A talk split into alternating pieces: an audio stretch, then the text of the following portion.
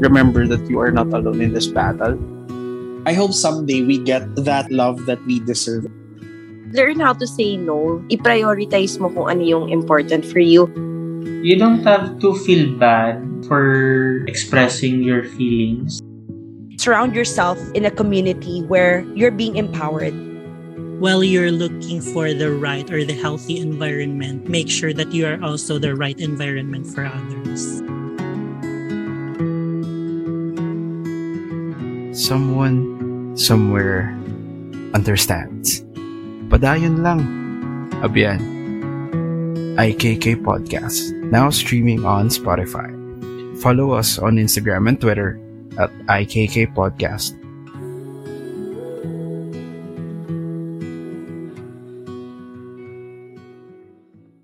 Hello mga abyan, my name is Vane and welcome to the new episode of IKK Podcast. Kamusta mga abyan?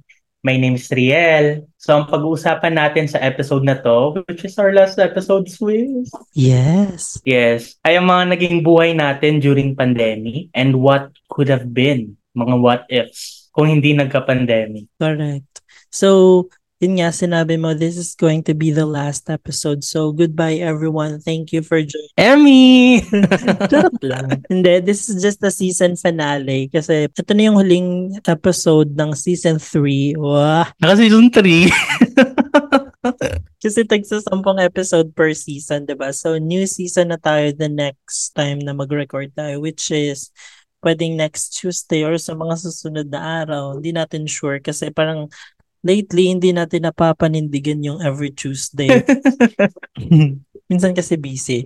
Ayun, going back, ikaw Swiss, anong ginagawa mo nung dineclare yung lockdown nung March 15, 2020? Ako kakauwi ko lang noon galing work. Sunday yun eh. So, yung, yung work ko noon is from Love Yourself. Pag Sunday kasi, even up until now, pag Sunday, from Love Yourself, pupunta ako ng RITM, doon ako magta-time out. Tapos lahat ng mga endorse nila sa akin, ginagawa ko doon. Ayun. So, from RITM, pauwi na ako noon, nung time na yun.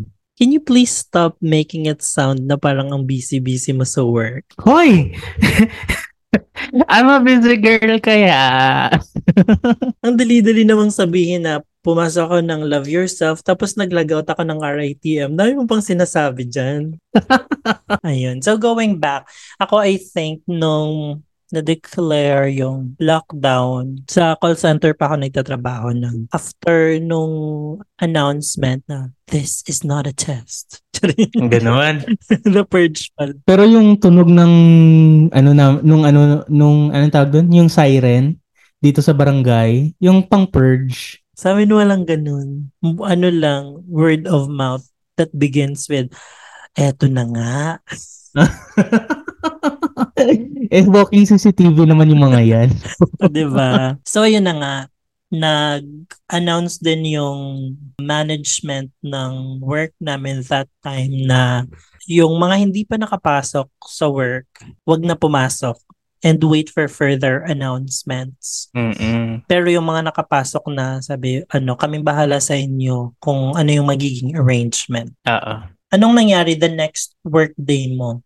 So kasi yung next day nun is Monday which is rest day mo, 'di ba? And Tuesday. So what happened Mm-mm. nung pagka Wednesday nun? Pumasok ako pero sa RITM na hindi na sa Love Yourself. Kasi parang nung wala pa silang alam ko ano talaga yung gagawin nung time na yon. So, doon muna ako nag-report sa RITM. Pero, may service sila. So, sinundo kami. Tapos, ay, hindi pala. Sorry. Hindi, Friday na pala yun. Kasi, nag-announce nga 'di ba na ano na um, lockdown ganun. So walang transport, public transport. Mm-hmm. So yun pala yung pin- pinoblema. So yung naging setup, kailangan uh, dapat Thursday papasok ako noon. Tapos nung Thursday na, ang aga ko nagising nga noon eh. Tapos sabi Friday na daw ako papasok. So Friday na ako pumasok noon nung following week na yon. Mm-hmm. Tapos ayun, nung nandun na ako, parang syempre, tatatakot. Lalo na lang yung unang ano sa amin is mag-duty daw kami sa COVID. So kami daw yung magre-receive ng mga samples, mga ganun, for mm. COVID. Siyempre kinakabahan ako noon. Kasi exposure din yun, no? Mm-mm. Kasi during ng, nung time na yon iba yung pagkapraning nating lahat compared to now na medyo kalmado na tayo pag ano, na, nabibiro na natin na, ay, COVID yan. Uy, may COVID ka. Dati hindi natin nagagawa yun. True. Al- alam mo, isa ako dun sa ano, mga non-believers. Nung una, di ba? As a medical ano practitioner, non-believer. Tapos, naalala ko may tweet pa ako nun eh. Ewan ko kung makikita mo pa ngayon. Pero kung makikita mo yun ngayon, parang pwede mo yung i, i ano against me. Kasi kasi very very proactive ako ngayon 'di ba sa pag ano ng magmask pa rin, ganun ganun. Mm. So, yung tweet ko kasing yun, parang sabi ko doon na same lang naman yan sa ano sa flu pinalitan lang yung pangalan. Parang ganun yung sabi ko dun sa, sa tweet ko. Ako, I think, nung una, very chill lang ako na parang, kasi never in my life na na-experience ko yung ganong pangyayari, di ba? Kahit naman ikaw siguro, hindi pa naman natin naranasan magkaroon ng ano, pandemic, no? Pero, Kaya parang ako, ah, chill lang yan, ganyan. Pero a few days after na parang, ha, wala nang, wala na talagang lumalabas ng mga tao. Lahat nakakulong na sa bahay. Tapos, bawal na talaga pumasok sa office. Parang doon ko na na-realize, ay shit, seryoso to. Hindi to Mm-mm. basta-basta ganyan. I think one good thing na, na ginawa ng company na pinasukan ko noon is that mabilis silang umaksyon. Mas Mm-mm. mabilis sila sa gobyerno actually. Char well, the day after nung announcement ng lockdown, meron na silang um, business continuity plan. Yung ginawa nila is lahat ng mga gustong mag-work from home, papadalhan na lang ng devices or mm ng equipment. Lahat naman ng walang capability na mag-work from home dahil let's say wala silang um, internet pa sa bahay. Kasi nung time before pandemic, hindi naman lahat tayo merong internet talaga sa bahay. Data-data lang, 'di ba? Ah, So yung mga gano'n na wala pang internet sa bahay, binigyan sila ng option na mag-work on-site pero hindi sila uuwi. Um, binigyan sila ng free accommodation sa nearby hotel. Hindi sila pwedeng lumabas ng room mm kapag hindi work hours. Bawal silang lumalabas-labas. Dapat nasa hotel room lang sila. Tapos yung buhay nila is hotel room tapos van diretso na sa office. Sige. mm Tapos ganun. Parang kumbaga naka-lock in sila. Nakalock in. Oh, taray. Ikaw, ano yung, ano ka, alin ka doon? Alin sa options na yun yung ginap mo? isa ako sa mga nag-work from home kasi kapag nasa ano nasa leadership keme ka automatic Automatic. work from work home from kasi hindi ka home. naman kailangan eh so magiging cost ka lang ng company kapag join ka pa dun sa accommodation So true. hindi ka naman income generator ng company so Mm-mm. wag na pero nagkaroon ng time na parang ilang weeks hindi ko sure kung one or two weeks or three or even a month na na wala kaming ganap Oo. Ano lang ginagawa nyo? Wala, may time na nag-floating ako. Taray. Paano yung floating? Sige nga, gawin mo ngayon. Walang tubig dito eh. Walang pool. Kaya kong gawin pag Yung floating pala. Enlighten me. Ano ano ba yung floating pag sa ganong con- context? Ano ba yung... Um, 'di ba, may hinahandle ka na account. Mm-mm. So, I think weeks after nung nung pandemic kasi global talaga yung impact nung kaya nga pandemic, panyeta. So, nag nagkaroon ng recession Mm-mm. Ayun. So, kailangan mag-lay off ng account. Pero instead of Oh. letting go of the employees, yung ginawa ng company is um, inallocate nila yung mga employees dun sa ibang accounts na nangangailangan. Pero syempre, hindi ganun kabilis yung transition. Inuuna yung mga, parang kumbaga, depende sa tenuity mo kung mas tenured ka, syempre, uuna kang i-accommodate. Ako, bago Ah, ah. lang ako sa company na yun. Parang, na-hire ako December 2019. Mm-mm. So, ayun. So, kapag medyo nahuli ka sa, in terms of hire date, wait, wait ka, and while you're waiting, wala kang account. Pero as Mm-mm. much as possible, nagbigay naman sila ng work. Kahit admin work lang yan. Basta, at least, nababayaran ka. Ganun. Mm. Well, that's a good thing. Maswerte nga yung ano yung iba na may option from work from home. Kasi kami wala kami talagang option from work from home. Fun. Padala na lang po dito sa bahay ng mga specimen. Oo, ganon. Pero, same as you, may in-offer din your company pala. May in-offer din yung uh, RITM ng ganong option na sila bahala sa accommodation. Tapos may may option din na may service na nung time kasi na yun per department pa. So yung department namin, buti na lang nag offer ka agad ng hatid sundo sa mga employees nila. Oo. So, dalawa yata kami doon kasi isa dito pa Pasay tapos yung isa pa Cavite area. Parang ganun. And RITM is in Alabang. Labang. mm So, yun na lang yung, yung pinili ko, yung service. Noong una nga, ano eh, hanggang dito talaga sa bahay. Hmm, ano talaga, uh, ano tawag doon? Door to door. Door to door. Kaso, yung duty namin noon is 7 7 to 7. So 7 a.m. to 7 p.m. 12 hours kami. Awaken your dreams with every sip of the authentic taste of purely Pinoy coffee beans.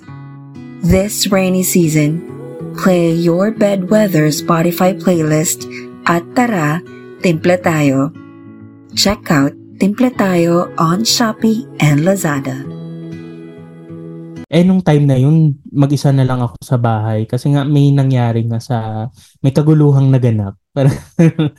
Tapos ako pa nagmamanage ng apartment nung time na yun. Pasimula pa lang. Oo. Yun pa lang yung time na magmamanage pa lang ako ng apartment. So, syempre, stress sa akin. Kasi nga, hindi ko din alam yung gagawin sa mga tao dito. Most of them, ano eh, nag-ano na din yung company nila na wag mo na pumasok. Ano, Mm. Siyempre, yung unang inisip ko, paano sila magbabayad? Mm. Kasi isipin mo talaga yan kung ikaw magmamanage talaga. Isipin mo, pa- paano sila magbabayad? Paano ko sila sisingilin? Kasi nga may Mm. ganitong nangyayari. So, parang yun unang isip ko. Pagdating naman sa work, parang nung una, syempre takot. Pero katagalan nawala din yung takot na mag-process ng specimen, ganun. Mm. Pero going back to sa pagmamanage mo ng apartment, Hmm. anong naging step mo as a landlord? Inuna ko muna yung mga ayusin dito sa apartment para wala naman silang iba to balik sa akin. Di ba? Kasi kung sisingilin ko sila, sabihin nila, matagal na yung keme, ganito yung sira, hindi nga inaayos. Kaya Mhm. ganun, di ba? So, ayun, inuna ko muna yun. Tapos, syempre, nag, nag, ano din ako, nagtanong-tanong ako sa mga kaibigan ko na nagre-rent, kung ano ba yung, kung sinisingil pa ba sila. Kasi may ibang apartment na hindi naningil. Mm. 'di ba? And we're grateful for those apartment. Pero kasi syempre, hindi naman lahat may capabilities ng ganun. Correct. Na Lalo na nagmamanage ka lang naman. Oo. So, tinanong ko yung ibang mga kaibigan ko. So, most of them, sinisingil pa din sa bayad. So, naningil na lang din ako. Ayun. Meron naman bang nakiusap or something? Oo, may, ah, halos lahat naman sila. Halos lahat sila. Nagsabi na malilate lang yung bayad. Ganun. Tapos may iba kasing umalis din. Umuwi na lang ng probinsya. Yung mga nag-work from home siguro. Ganun. Mm. Pinapayagan ko naman.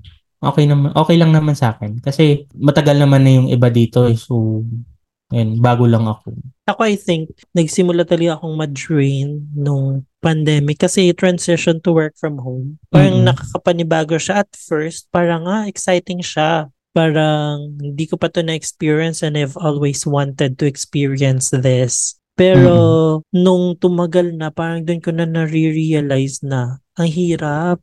Kung toxic sa office, mas toxic pala pag work from home. Kasi isa-isang call center company, telecommunications pa yung account. Minimake sure nila na everyone is doing their job. Mm-mm. So parang mas nakaka-toxic na parang may may added pressure, Mm-mm. tapos may mga additional tasks pa na kailangan for for work from home na hindi naman kailangan kapag on-site. So doon ako nagsimula I think na naghanap ng panibagong work Mm-mm. until December nag-resign ako. Tapos isa akong isang buwan na wala akong work.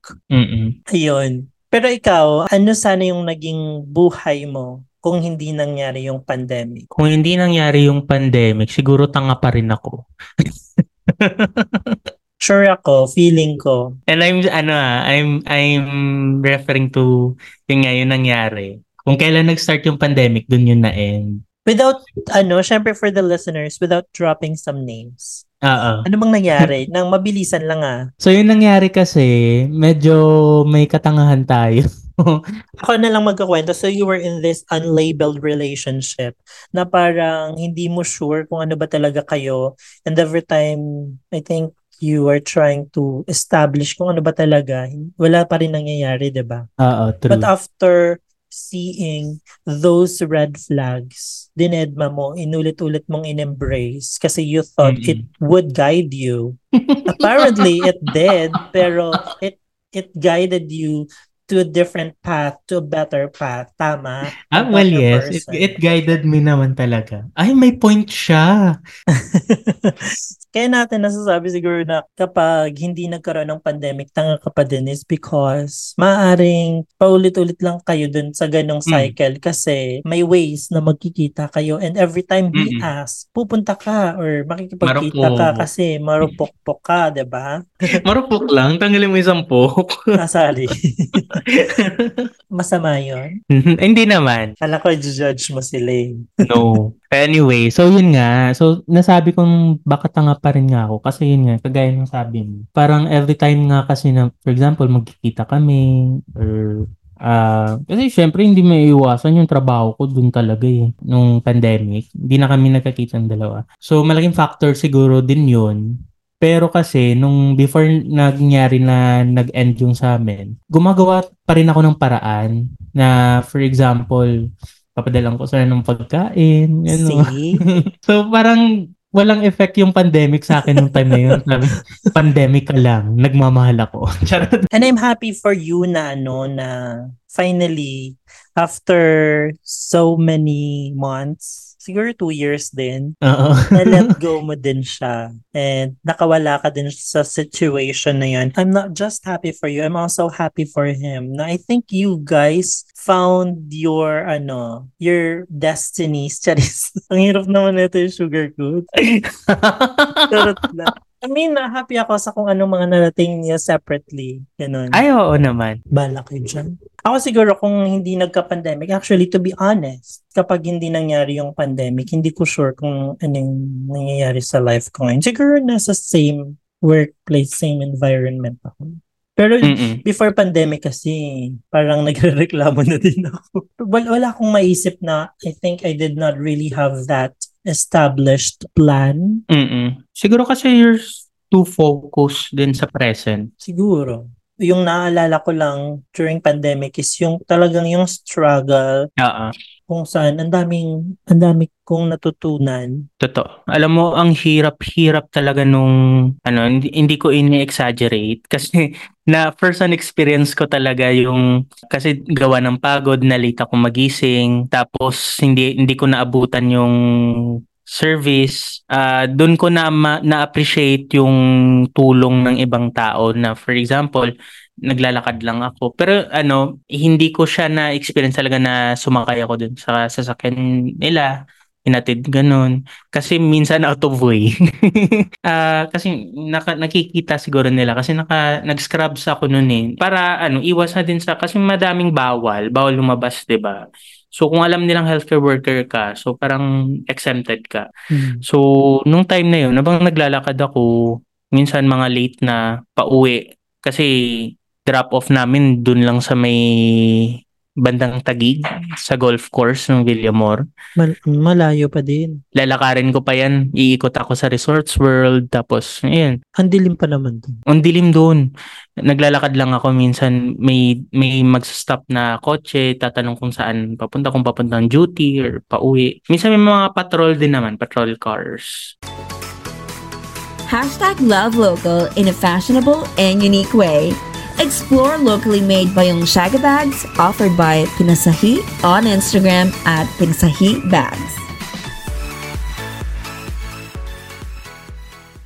Yung hindi ko talaga makalimutan, Swiss. May tinulungan akong babae na katulong siya dito sa Manila. Hmm.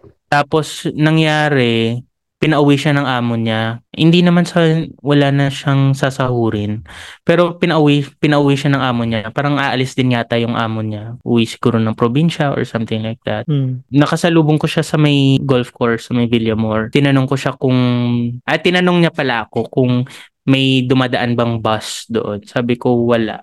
Kasi nag ano yun eh, ah, nag-aabang lang din ako noon kasi naiwanan ako ng service. Hmm. Tinanong ko siya kung saan siya papunta. Naghanap daw siya ng bus pa Ilocos. Ang layo. Ang layo nga, uwi daw siya. Eh, nung time na yun, nag-declare na na close ang boundaries ng ng Metro Manila sa other provinces. So sabi ko sa kanya, wala siya wala talaga siyang masasakyan. Sabi niya kung saan yung nearest na bus terminal. So tinuro ko sa kanya, malayo pa rin. Sabi niya lalakarin niya lang daw. Eh, ang dami-dami niyang dala. So ang ending, tinulungan ko siya papunta doon. Ako nagbuhat ng mga gamit niya. Hanggang sa ano lang, hanggang sa ah, malapit sa terminal.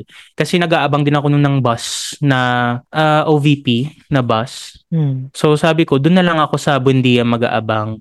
So nilakad ko yun papuntang Buendia wala doon. Grabe. Tapos ninigay ko sa kanya yung ano ko, yung pagkain ko kasi nga wala ta- wala wala wala talaga siya as in, yung dala niya lang mga damit niya, yung mga ibang gamit niya, ganun. So hindi hindi daw siya binigyan ng pera nung ano niya. So may pera daw siya pero sakto lang daw pamasahin niya. So binigay ko sa kanya yung baon ko na pagkain. Sinawa talaga ako sa kanya. Feeling ko hindi siya naka-uwi nung araw na yun kasi. Yun nga eh. Actually, hanggang ngayon, minsan sumasagi yun sa isip ko na kung, kung, kung kamusta na ba siya. Kasi feeling ko hindi siya nakauwi agad nun eh. So natulog ba siya dun sa bus stop? Dahil dyan, nasa linya ngayon si Marivic. Maribig! hindi ko na nakuha yung pangalan niya eh. Sana inad mo na sa Facebook or magkamustahan kayo. Kung nakauwi ba siyang safe or ano Oo. ba. I think isa sa mga struggles nating lahat during pandemic is nagsarado yung maraming establishments, malls, nagsarado din yung groceries or may time lang na nag-open sila. May time lang na open sila. Tapos yung pila, grabe. Oo. Nung, yung una-una kasi, nahihiya akong gamitin yung health wor- healthcare worker Oo. card.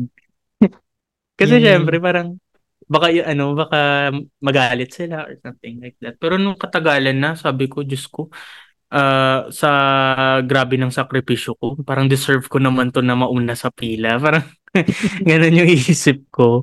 So, at alam mo, nag-ano ako pala, nag panic buying ako. Na-experience mo ba yun? Nung ka- yung kasagsagan ng pandemic? Oo naman. Sa grocery. Oo. Halimbawa, 7 a.m. magbubukas yung supermarket or yung hypermarket.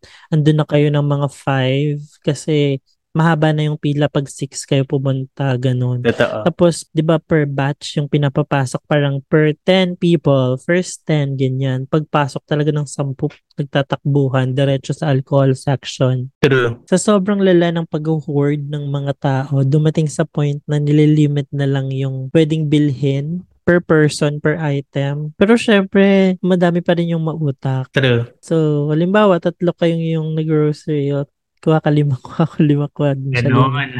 Yan. Kasi hindi nila mapipigilan yung tao kasi nandun yung takot na baka magutom. Hmm. Lalo, lalo na nang walang concrete plan. Correct. ba? Hindi mo masisisi yung tao. Kasi hindi din guaranteed na kung the next day ba may mabibilhan pa ba um, after nung araw na yun. Kasi yung mga plans nung time na yun usually good for 15 days lang. After ng 15 days, hindi pa tayo sure anong mangyayari. Oo. May time nga na nag 15 days na wala pang next announcement kung ano na naman yung gagawin. Tapos doon talaga yung may time na, kasi ba sabi ko naman, isa ako sa mga tao na nag-work from home. Mm-mm. So, yung ginawa namin nung time na yun, meron kaming friends na, na nag-hotel. Tapos, hirap silang sa food, in terms of food. Kasi kapag nagugutom ka, hindi ka basta-bastang makakakain kasi may schedule yung, yung meal dun sa hotel. Mm-mm. Yung ginawa namin, nagluto kami ng ulam with kanin, ganyan. Tapos, ihahatid namin dun sa hotel. Pero, Mm-mm. ano lang, iaabot lang ng mabilisan, ganyan. Sobrang liit lang ng bukas ng bintana ng sasakyan para Ah. iaabot yung pagkain, ganyan. Kasi super nag-iingat niya. Mm-mm. Kaya laking ano ko din sa RATM kasi yung meals naman namin sa sagot nila. So Mm. binibigyan kami. Tapos kasi may cafeteria doon. So doon niluluto yung pagkain. Tapos hindi syempre hindi ka makapagpili. Nakakatawa din Swiss kasi start ng 2020 na na alam mo ba na nag-vegan vegan ako. Hmm. Tapos nag-vegetarian diet ako. Taray. Oo. Nagbabaon ako nung una. Nagbabaon ako palagi. Nagluluto ako ng gulay-gulay. Tapos, parang katagalan sabi ko, hindi ko, hindi, parang hindi ko na kaya. Kasi kulang yung, kulang din yung gamit ko sa bahay. Wala akong ref noon. Ah, ang ending, kung ano yung binibigay ng RITM, yun yung kinakain ko. Kasi nung una, ay ayaw ko niyan kasi chicken. Hindi ako kumakain ng chicken. And hindi ako kumakain ng any meat. Kasi nag-practice ako ng veganism. ang ending, nag ano, nag one piece chicken. The rest is history for the The chicken. rest is history na. Medyo bis na tayo ngayon.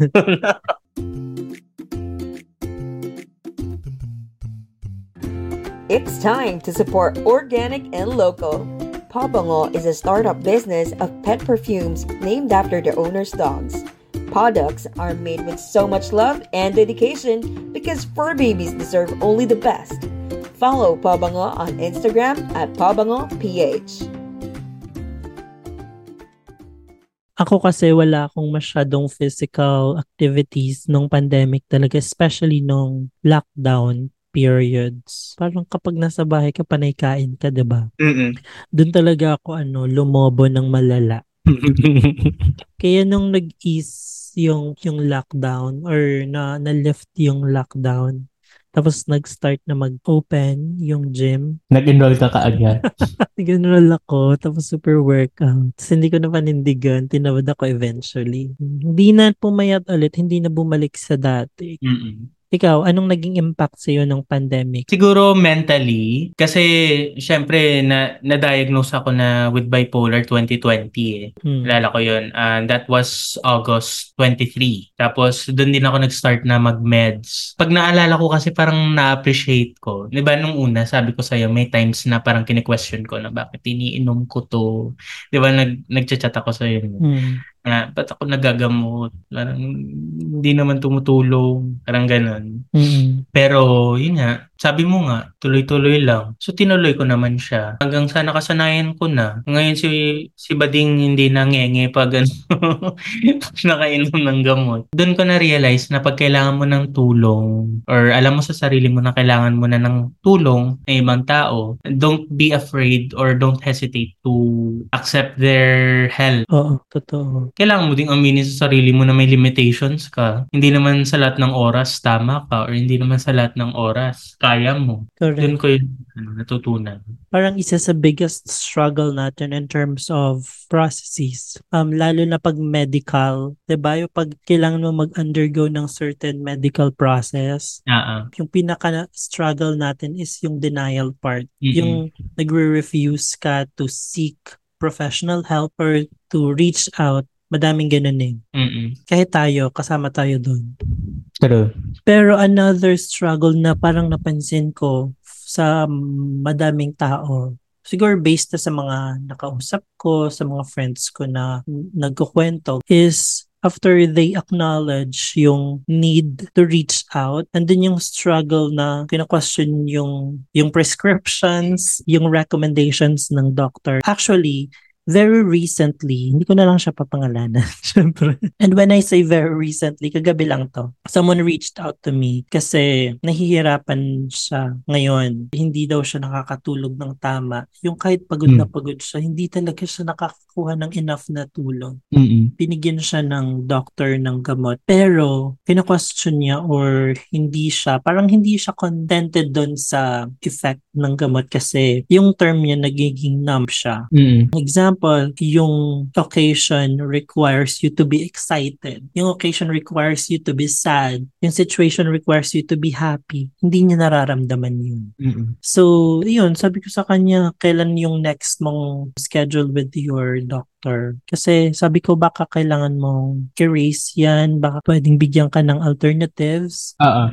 Na-relate ko lang siya sa situation ko when I started taking antiretroviral. It took time for me din naman to adjust. Ah. Siguro naman sa kahit anong gamot na hindi familiar yung body natin, talagang merong reaction na hindi tayo komportable. Just like nung na-experience mo, just like nang na-experience ng mga taong may maintenance. Like, Mm.